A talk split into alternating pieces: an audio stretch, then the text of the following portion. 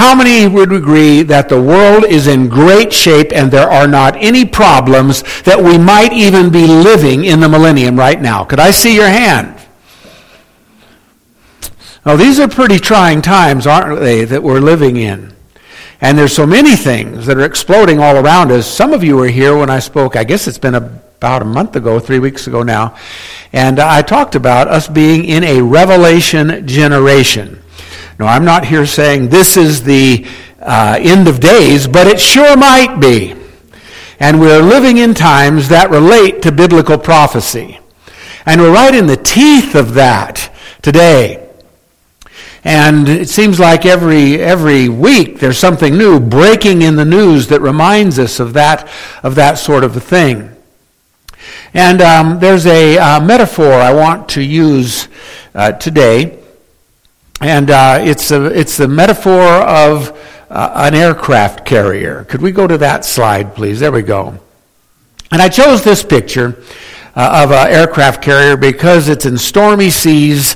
It's got the flotilla around about it. It's in times of turbulence, but it's that aircraft carrier that is, uh, it is the floating military base that Im- exports our arsenal around, around the world. On, um, who here knows what happened on December 7th, 1941. What was that? Pearl Harbor. The Japanese were looking for a way to take out the United States. Admiral Yamamoto, who was the uh, head of the entire, he was the chief naval officer of Japan, who ironically had been educated in the United States and understood America well he was the commander in chief of the Japanese naval, uh, Navy. And he argued against the attack on Pearl Harbor. Because he said, if you don't take out the United States Navy immediately, I'm afraid that all you will be doing is, an, is awakening a sleeping giant. And you know, as providence would have it, or the will of God, the heart and soul of that flotilla was not in Pearl Harbor when the attack took place. The Lexington, the Saratoga, and the Enterprise, the three aircraft carriers were out at sea. And that might be what enabled the United States to gather its forces and retaliate because those aircraft carriers were such citadels and so powerful that they could they, they were just floating arsenals is what they were and that battle in the battle for the pacific could not have been won had it not been for the aircraft carriers japan had only one and it got sunk. By just a little um, information about aircraft carriers that might give us some solace when we feel like we're under siege as a nation today. And this is coming to a point, so I'm not wandering too far off the reef here. There are 22 active aircraft carriers presently commissioned in the world today. The United States has 11 of them. I think France has four, the UK has two, China has one or two, Russia has only one. These aircraft carriers are amazing engineering marvels. Let me tell you a little bit about the USS Nimitz that is being uh, this year by the USS Gerald Ford. That is even larger than the Nimitz. But the Nimitz, as well as the Ford, that's not yet commissioned, uh, is over a thousand feet long over 200 feet wide. It has enough fuel. Now, somebody might want to Google this. I saw it, and it's unbelievable, to stay at sea for over 20 years. The Nimitz had 90 airplanes on the decks, plus helicopters that were there. It's an amazing amazing uh, craft that is there. It is a floating citadel. The Nimitz has over 5,000 crew members. Has so many that the Nimitz has its own zip code. We have 11 of those puppies. And another one coming online this year that's bigger than even the Nimitz. It's the USS Gerald Ford. And I had to do a double take on this too. The final cost of the USS Gerald Ford is $13.3 billion. Those aircraft carriers are amazing. But I want us to think this morning about the church as God's aircraft carrier. Now, I'm not just thinking about New Hope Overton, but I'm thinking about the church universal. But we're part of it right here as we gather for worship today. In fact, I've given a name to this aircraft carrier, the church. It's the PE Global Enterprise. The PE stands for Planet Earth Global Enterprise. There is not a force like the Church of Jesus Christ in this world. There are moments when it seems like we're beaten down. But think of how many great world empires have risen and fallen but the PE Global Enterprise sails on. I remember, this was years ago when I was in seminary back on the East Coast. And uh, it was a prominent seminary that was there in graduate school. And um, this was in the year 1977. And there was a delegation of Russian churchmen that came to our institution where I was, where I was studying. And they were having, they, for somehow they had gotten out of Russia and they were able to come as a tour of Russian churchmen to the United States. And so there was the press that was there. Uh, press members from the New York Times, Washington Post, all, Wall Street Journal, all the major newspapers, and the theological student body, the seminary, we were invited to be hosts there, our guests there. And there was hundreds of us that were there. And there was a Q&A time when these reporters were asking these Russian churchmen questions. And one of the most stately of them all, he looked like he had stepped out of a page of the Old Testament, was one of the leading clergymen in the Russian Orthodox Church. And one of the members of the press stood up and asked the question I forget what his title was. We'll just call him the patriarch. Patriarch, tell me, what is the future of the church in Russia? And he was sitting back towards the back, and he just slowly drew himself to his feet. Long gray hair, long beard, the robes and the hat. And he just stepped to the podium very slowly, but it was like this is an Old Testament figure that's stepping up to the podium right now. And he said, The church in Russia has seen the Vikings come and the Vikings go. The church in Russia has seen the Mongols come and the Mongols go. The church in Russia has seen the czars come and the czars go. The church in Russia has seen the communists come, and it will see the communists go, but the church in Russia will stand forever. And it was like there was a hush. Like, we have heard from God. And it was just a few years later where they were bringing down the statues of Stalin and, and Lenin. And they were reopening the basilicas in Moscow to once again be Orthodox houses of worship.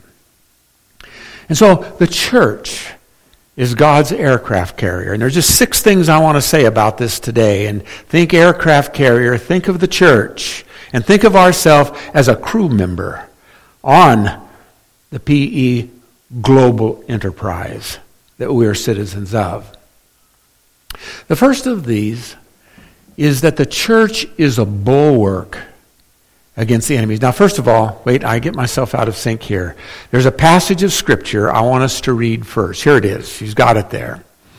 This is what Jesus said to the Apostle Peter about the church. I tell you that you are Peter, and on this rock I will build my church, and the gates of Hades will not overcome it.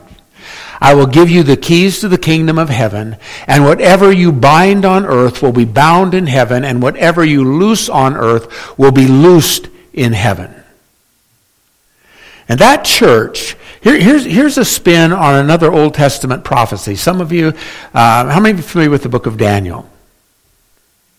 Well, one or two of you. How many know this, the, the image of the, of the dream that the king had of the great statue with the head of gold and the breastplate of silver and the midsection of bronze and the legs and feet of iron. And then there is that stone that is cut without human hands that comes hurtling in and brings the kingdoms of this earth to the ground. You know what I'm talking about? That prophecy? I don't think that is just a prophecy to the second coming of Christ. I think that is a prophecy concerning the first coming of Christ. Ever since Christ came, the kingdom of God has been born, and it thrives, and it grows. Kingdoms rise, kingdoms fall. But the church of Jesus Christ just stands forever. And we have moments where it looks like we're outnumbered or outgunned. But where are they now? Where are the emperors of the pagan Roman Empire? Where is Genghis Khan and the Mongols? Where is Attila the Hun? Where is Adolf Hitler? Where is the Soviet Union of the past? They rise and they fall, but the church stands forever. Now, so we're talking about the church, but the first thing I want to say is that the church is a bulwark against the enemy. Let's see if I'm in sync with myself. But there we go. I'm back on track. Here's the passage of Scripture, 1 Peter 5 8. Be alert and sober of sober mind. Your enemy, the devil, prowls, prowls around like a roaring lion looking for someone to devour. I'm telling you at the root of what ails us as individuals, of what ails us as a nation, and what ails us as a world is ultimately spiritual evil in high places that is working to undo what God is wanting to build up in our hearts, in our lives, in our community, in our nation, in our world. And it takes a bulwark in that flotilla around uh, that flotilla around the aircraft carrier are the destroyers and the battleships and all of the other parts of that naval flotilla that are um, ensconced around, or the, the, the aircraft carrier is ensconced right there in the center of it. Those are the battle stations that wage war against the evil one and evil kingdoms. And think of the church in that way. It's a bulwark. It speaks to every dimension of our life. And from it comes God's truth that speaks life and light into all of these fallen people and institutions and kingdoms of the world. They will fall because lies cannot stand forever. But the truth of God can. And so the church is a bulwark, it's a citadel. When I use the term bulwark, think of something that is strong and diverse and powerful. One of my favorite old time hymns, I like the anthems of the Christian church. Martin Luther penned the words, To a mighty fortress is our God. A mighty fortress is our God, a bulwark, never failing. And think of the church of Jesus Christ. It's a bulwark. Now, this is using big numbers, and I don't know if all of these people are actually making it into heaven or not, but as a profession of faith, there are about 2.4 to 2.5 billion souls on this earth now that would say, Jesus is Lord. There's not another institution or bulwark that has that kind of diversity and cuts across ethnic and geographical and, and uh, social uh, divisions like the Church of Jesus Christ. There's nothing as diverse as it is. It's a mighty bulwark, and we are part of it. So, the first thing in this metaphor that I'm using this morning, as the church as an aircraft carrier, is it is a mighty bulwark against our enemies. Whether that be Satan or whether it be an inspire, satanic inspired powers and authorities that are around us, they too will fall. But the truth of God will stand forever. And the kingdom of God will stand forever. The next thing is that the church is a hospital. It is not the healthy who need a doctor but the sick. You've read that verse before in Matthew chapter, chapter 9. And I promise you, uh, because I do have a feeling that as a people, we're going through turbulent waters right now, and I don't see safe harbor ahead yet. And things are going to be tough, maybe in your lives individually, maybe for us as a people. We don't know what's around the corner. And in this kind of a climate, I promise you, you might be here today. I don't know. There are people that will be dropping in to New Hope Church here in Overton because they have great curiosity. If the church, and, and believe me, we're not believing in the church, but the church is the institution by, established by God through which He works, looking for answers. And don't expect them to come in as polished saints. Don't expect them to come in with their theology all in order or their life all in order. I think my favorite evangelist of all time was Billy Graham. And I like the invitation song at his crusades. Just as I am, I come, I come.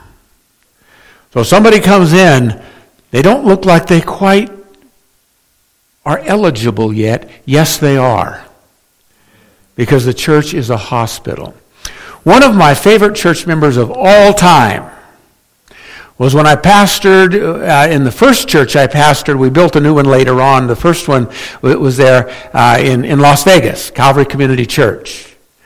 And Eddie Mode, who I had noticed. It wasn't a large congregation, at least not at the time it wasn't. And Eddie Mode wanted to make an appointment to come and talk with me. And Eddie came into my office and he said, You know, Pastor, I'm 65 years old now. And um, let me tell you my story. Back in the 60s or 70s, I don't know when it was, he had a sports bar that he operated in Cocoa Beach, Florida. This was back in the days when many of the Major League Baseball teams had their spring training camps in Florida. And he got to know a lot of the big stars, Hank Aaron, Willie Mays, a lot of them would come into this sports bar that Eddie Mode had. Eddie had, and this was before tattoos were that popular, but he had a lady in a bikini that was still tattooed. You know, by the way, if you're thinking about getting a tattoo, think about what they're going to look like when you're 65. Um, because that tattoo was sagging in all the wrong places too. Uh, but he couldn't get rid of it at that time. And, um, Eddie told me about his story there. He said, You know, I was kind of wild. My nickname was Fast Eddie. But he eventually sold that sports bar or that, uh, or that yeah, in, uh, in Florida, and he moved to Las Vegas as an odds maker. He was a bookie. And at least in those days, in the assemblies of God, that was kind of a questionable occupation for you to have. And he said, You know, Pastor, he said, I'm 65 years old, and if I could do something else, I would. He said, I make more money than any 10 men. Problem is, uh, I, I, make, I spend more than those 10 men, too. But he said, I can make a lot of money. But he said, it's too late to start over in life. Do you think it would be okay with the Lord if I just continued being a bookie and serve the Lord? And I said, Eddie, that's completely between you and the Lord. And um, incidentally, when we built our new church a few years later, it was Eddie who requested to be the first one that was baptized in that church. And he was. And he reminded me of that a few years later. But Eddie became, I just think, my favorite church member. He still made 10, more than 10, 10 men that he knew. But now he spent it not on himself, but on an orphanage in Nicaragua. And he became Santa to those orphans that were there. And I remember every Christmas he would come up, and he, I don't know if he had a credit card or not, but he sure had a big wad of cash. And he'd say, Pastor, is there anybody in the church, any family that doesn't have the money to have a Merry Christmas? And he would just start peeling off $100 bills and handing it to me and say, You just make sure that they have gifts for their children and everything they need to celebrate Christmas. That's just the way Eddie was. And he, he learned to live by faith because he would spend all this money he made giving it to people and ministries and this sort of thing. But the Lord would perform miracles for him. He said one time, he said, I just wrote a check out for $400 and I thought, I don't have that money in the bank. He went to his post office box, opened it up, and there was an old account with a check for $400 to meet the promise that he had made. Eddie Mode was not a, cooker, a cookie cutter Pentecostal Christian, but I'm telling you, he was a great saint of God. This is a hospital. You're not looking for a finished product. If that's what you're looking for, you're more Pharisee than Christian. Okay? But you're looking for people that are coming that need the help that God brings into their life. Okay. So the church is a hospital, and as people come, and they will, there might be some of you watching online right now. I understand the service is live streamed or broadcast in some way, and that might be you. Welcome aboard the church, because this is a place where people are going to accept you, and God will transform you through the Holy Spirit in His way and in His time. Let's go to the next slide now. The church is something. Oh no, this is a, I, again. I get ahead of myself. I think this is a good slogan, and you've heard it before on the on the um, on the inscription at the base of the Statue of Liberty. Give me your tired, your poor, your huddled masses, yearning to breathe free, the wretched refuse of your teeming shore. Send these, the homeless, tempest tossed to me. I lift my lamp beside the golden door. I think that would be a great uh, inscription to have over the door of New Hope in Overton. See who the Lord would bring in. I'm telling you, God will bring them your way if you're willing to be a part of that aircraft carrier, the PE Global Enterprise, because God has a mission right here for you in this church. Now let's go to the next slide. The church is life sustaining. Jesus said, Feed my sheep. There are a lot of things about all the sources of inspira- inspiration and uh, information and direction that we can glean from today. But a lot of it is just based on lies. But it's through the church and the collective message of the church, as we interpret Scripture together, that we hear what God is saying to us in our life. It's here that our conscience is pricked as the Holy Spirit speaks to us about areas of our life that we need to bring more into conformity with who God wants us to be. It's through the Word, and it's through the witness of the church. As we open our hearts and minds, and you know, one of the wonderful things about worship, even if it's canned music like here today, can't the Holy Spirit speak through those songs and speak into your life and give you, I'm going to call it redemption lift? It lifts you up, it sustains you, gives you direction. Maybe you're wondering, What should I be doing with my life? But it's here in the church as God speaks that you find direction and inspiration and purpose. Member of the church I had years ago, he actually was from Las Vegas. Cherie remembers him, I know. Maybe Sandra knows Robert Douglas. I know your dad knew him well. Uh, I was pastoring in, in Aptos, and uh, Robert Douglas was a black belt in karate, and he thought he was one of God's hot shots, and he'd been sent to Bethany uh, College in those days to study for the ministry. And he came to the church I was pastoring, and he wanted to know if there was something he could do. Well, it happened that we just had all of our posts of ministry filled, and the only thing I had for Robert to do was to be my janitor. And he would get paid for it a little bit. But he thought that was so beneath him. He didn't tell me this until much later. He said, Pastor Stan, I just have to tell you how I just seethed when I thought of you as I was in there cleaning the toilets in the, in the urinals in the church. Didn't, he, didn't I realize that he was one of God's choice servants and God had something far more impressive for him to do? He said, and then the Holy Spirit got a hold of him.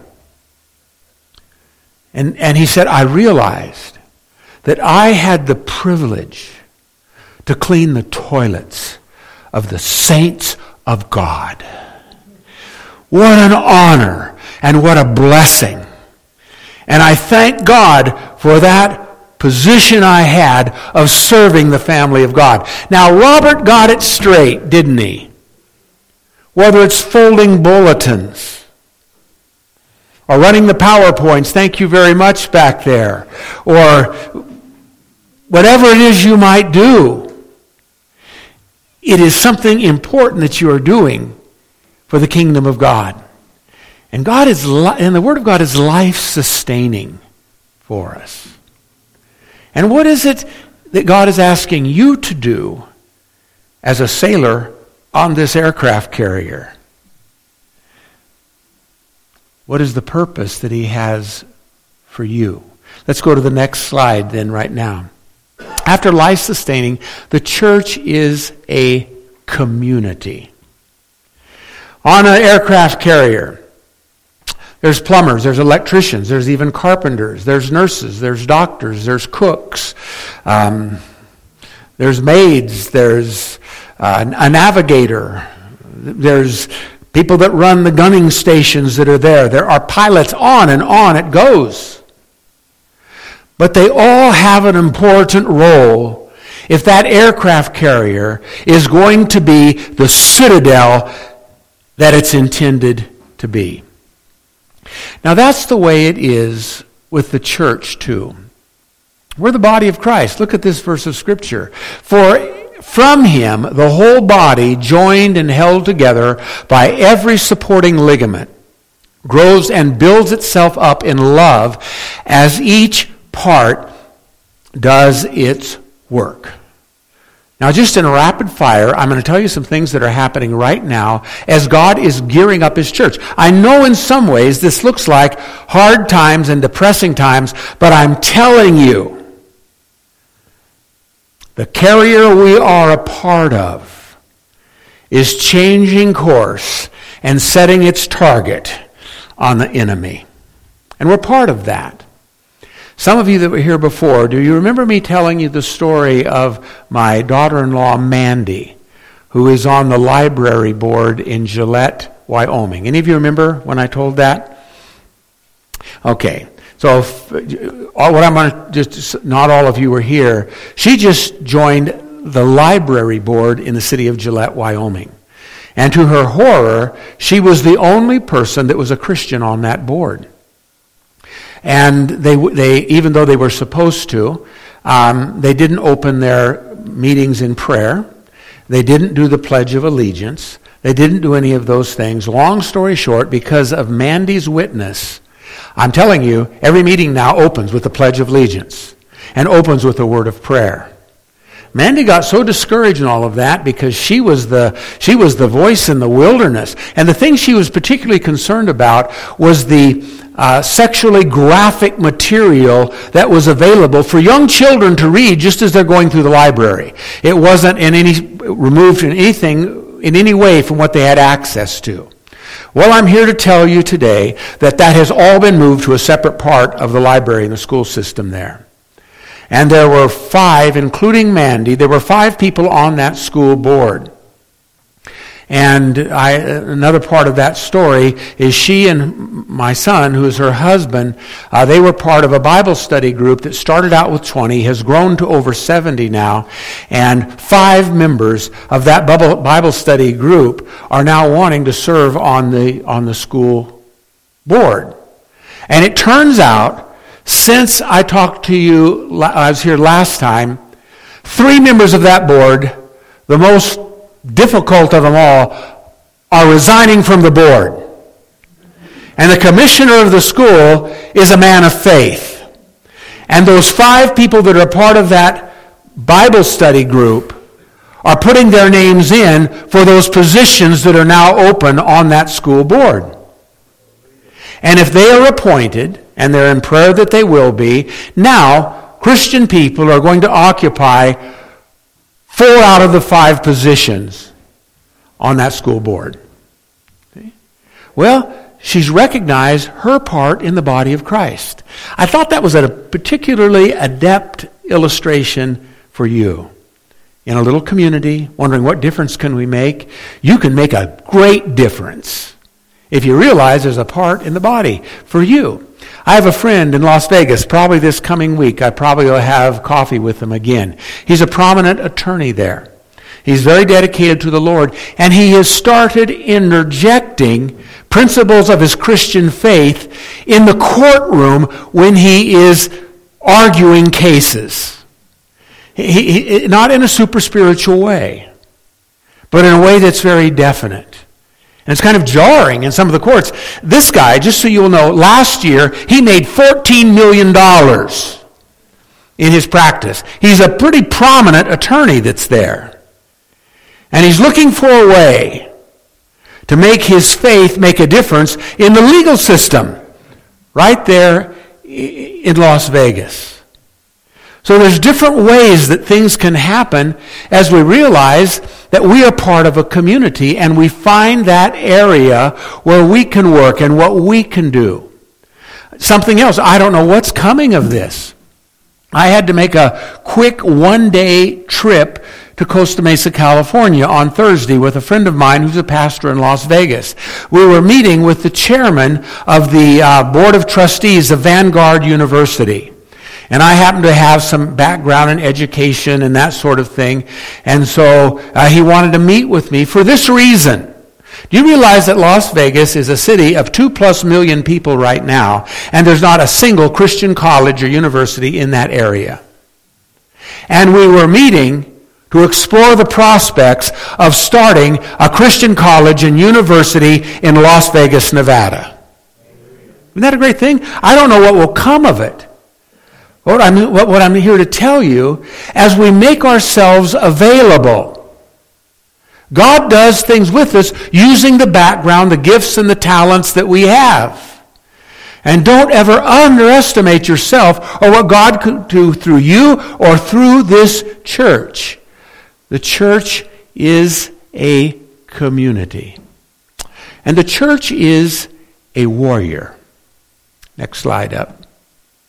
Be strong in the Lord and in his mighty power. Put on the full armor of God so that you can take your stand against the devil's schemes. Now, I love the fact that Jesus is the gentle shepherd. I love the fact that he is so slow to anger and long suffering and accepting and compassionate but I'm telling you that God the Father, Jesus the Son, and the aircraft carrier PE World Enterprise is a warrior also. And I believe we're coming into a time and place, an era right now, where the church needs to join the battle. I remember when I was a kid growing up in Sunday school, I, I can remember uh, that would have been, oh, in the mid 50s. I don't know if any of you can remember this or not, but in Sunday school we had our Sunday school songs. Uh, and here's, here's one of them. I'm too lo- young to march in the infantry, fly over Germany, shoot the artillery. What? What? Fly over Germany? That was right after World War II. That would be way politically incorrect today. Okay? But there was another song that we used to sing that became, even in our own churches, just sounded too militaristic. Onward Christian Soldiers. Okay? But think of how the warrior characteristic is a part of our Lord's life and ministry too. Here's, we'll test your biblical knowledge here for just a second. In the book of Revelation, in the 19th chapter, when Jesus is returning to earth, I'm going to give you three options here. Jesus is returning as a gentle shepherd, B, the king of compassion, or three, the warrior king? Which one do you think it is? It's the warrior king, isn't it? And, and while love and, pay, and, and peace and hope and patience, that's our arsenal. I'm telling you, we need to take a stand against what is happening that is counter to the plan and the purpose and the will and the intentions of God in our world today. Am I the only one that thinks that part of what is wrong and going sideways in our culture today is our drifting away from the moral compass and the teachings of Scripture that have guided us as a people for over 200 years? I'm here to tell you I'm not going to say what I was going to say because it sounds too militant. I'm just telling you, we've got to attack the lies. That doesn't mean we do it by jumping up and down and cussing and doing all that sort of thing, but where we are strong and we are firm and we are resolute in the truths that we stand for. I'm telling you, we live in a world right now where, in the words of the Apostle Paul, Think of the Dr. Highbrows and the Mr. and Mrs. Smarty Pants that are in our colleges and universities, professing themselves to be wise. They have become fools. Since when is your gender optional? and your physical genitalia just your biological markers. Huh? Does that sound smart to you? But when you give in to the father of lies, who is, when he lies, is speaking his native language, it's that kind of insanity, insanity that turns us sideways. And it's the aircraft carrier that we are part of that needs to be the voice of truth in our homes, in our communities, at the ballot box, wherever it is. The final thing I want to talk about this morning, the final point to mention, is that the church will lead you to safe harbor. I'm telling you, if the elite ruling class in our world today, if they have their way, we are not headed into safe harbor. We're he- headed into a shipwreck. One of my favorite places on the planet is Bandon, Oregon. We've got a home, Sheree and I, that's near there. That was kind of a vacation landing for us. And if you go to Bandon, it's in Coquille, which is nearby. If you go to Bandon, which is regarded as the second most dangerous bar on the West Coast to cross. I think the only other one that is regarded as more dangerous is the one coming in the Columbia River. And they've had, over the years, because it's been active for well over a century, into the latter half of the 19th century, dozens, if not hundreds, of shipwrecks of ships that have sunk. And on that south jetty, which is covered with giant rocks now, and I've seen it with my own eyes, I was told this at first, is the wreckage of one of the steel hulled ships that sunk trying to cross that bar. And what the Army Corps of Engineers did was they took that ship and they lined it up as the base of that south jetty that goes out. And at low tide, you can look out there and you can still see that rusting hull of that sunken ship that was out there. And I'm telling you, if we build our lives, if we allow our country to build on other theories and options, we will shipwreck too. But it's that aircraft carrier that can be an instrument of war. It's also a great peacekeeper, isn't it? Peace through strength. And as we, as we respond to what that aircraft carrier, the church, maintains as the instrument through which the voice of the living God and the Holy Spirit speaks and gives illumination to Scripture and pricks our conscience. If we govern our lives in that manner, it will lead you to safe harbor not only in your life now, it will do that how many of you like where you are now since you've started following the teachings of God in your life? Much better. You're in a much better place than you were before you started following Christ. Can I see your hand? That's almost everybody except my wife. Raise, raise her. No, no, she did. She finally got it up. She finally got it up. It's the, it's the church and its message and our part in it that will lead us to safe harbor. Another phrase out of a mighty fortress is our God. In this world with devils filled, our battle would be losing. Were not the right man on our side, the man of God's own choosing.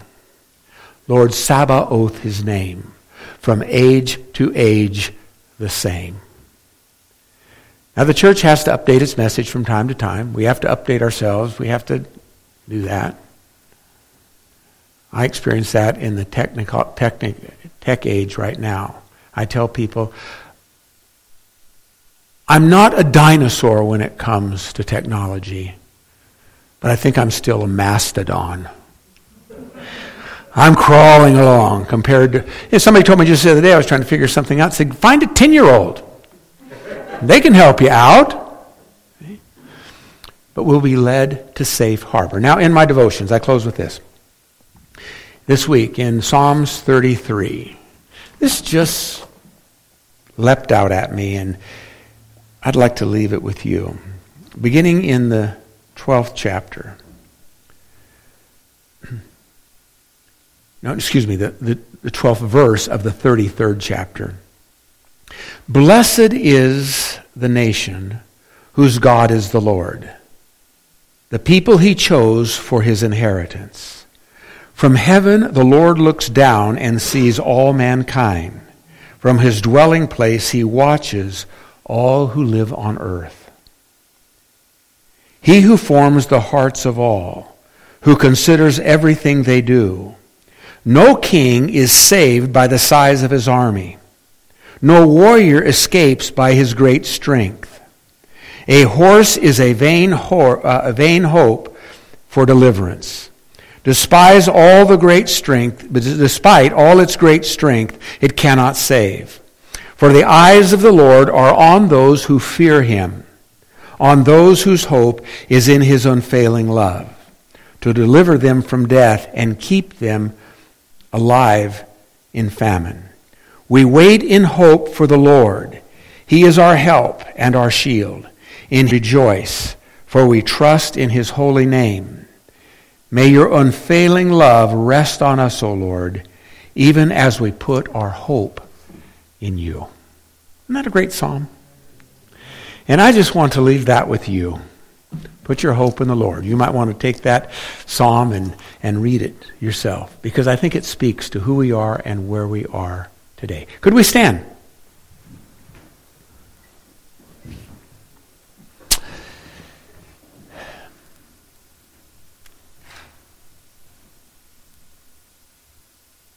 How many of you here, I don't need to know what it is at all, but the Holy Spirit has spoken to you some word here this morning. And you would like to offer your prayer and your surrender and your dedication to the Lord that you've heard and received what the Lord's spoken to you today. If that's you, I'm going to close in prayer. But this is just your sign to the Lord. I'd like you just to lift a hand or lift your hands to the Lord. The Holy Spirit's here. I'm just going to include you in what God is speaking into your life in this closing prayer. Is there anyone at all? You're here and you want to? Yes, I see some. Come on, anyone else? Anyone else? Father, we come before you today. We thank you, Lord, that we are part of the body of Christ, part of the church. And Lord, I pray that you would speak into the hearts and lives of each of us here today. Lord, may we not be discouraged, but may we be encouraged, Lord, knowing that you're up to something in our hearts, in our lives, in our community, in our world.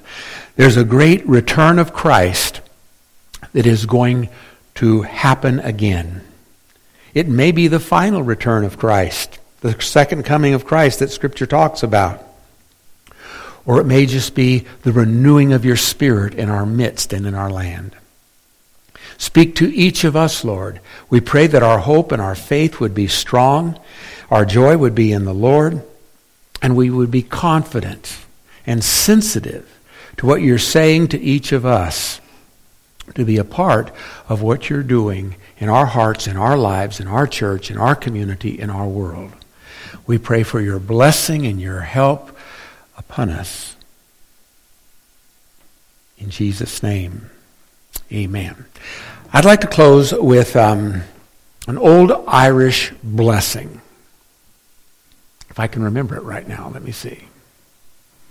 It was the Holy Spirit, but it might have been the anchovies on the pizza I had last night. Um, May the road rise to meet you.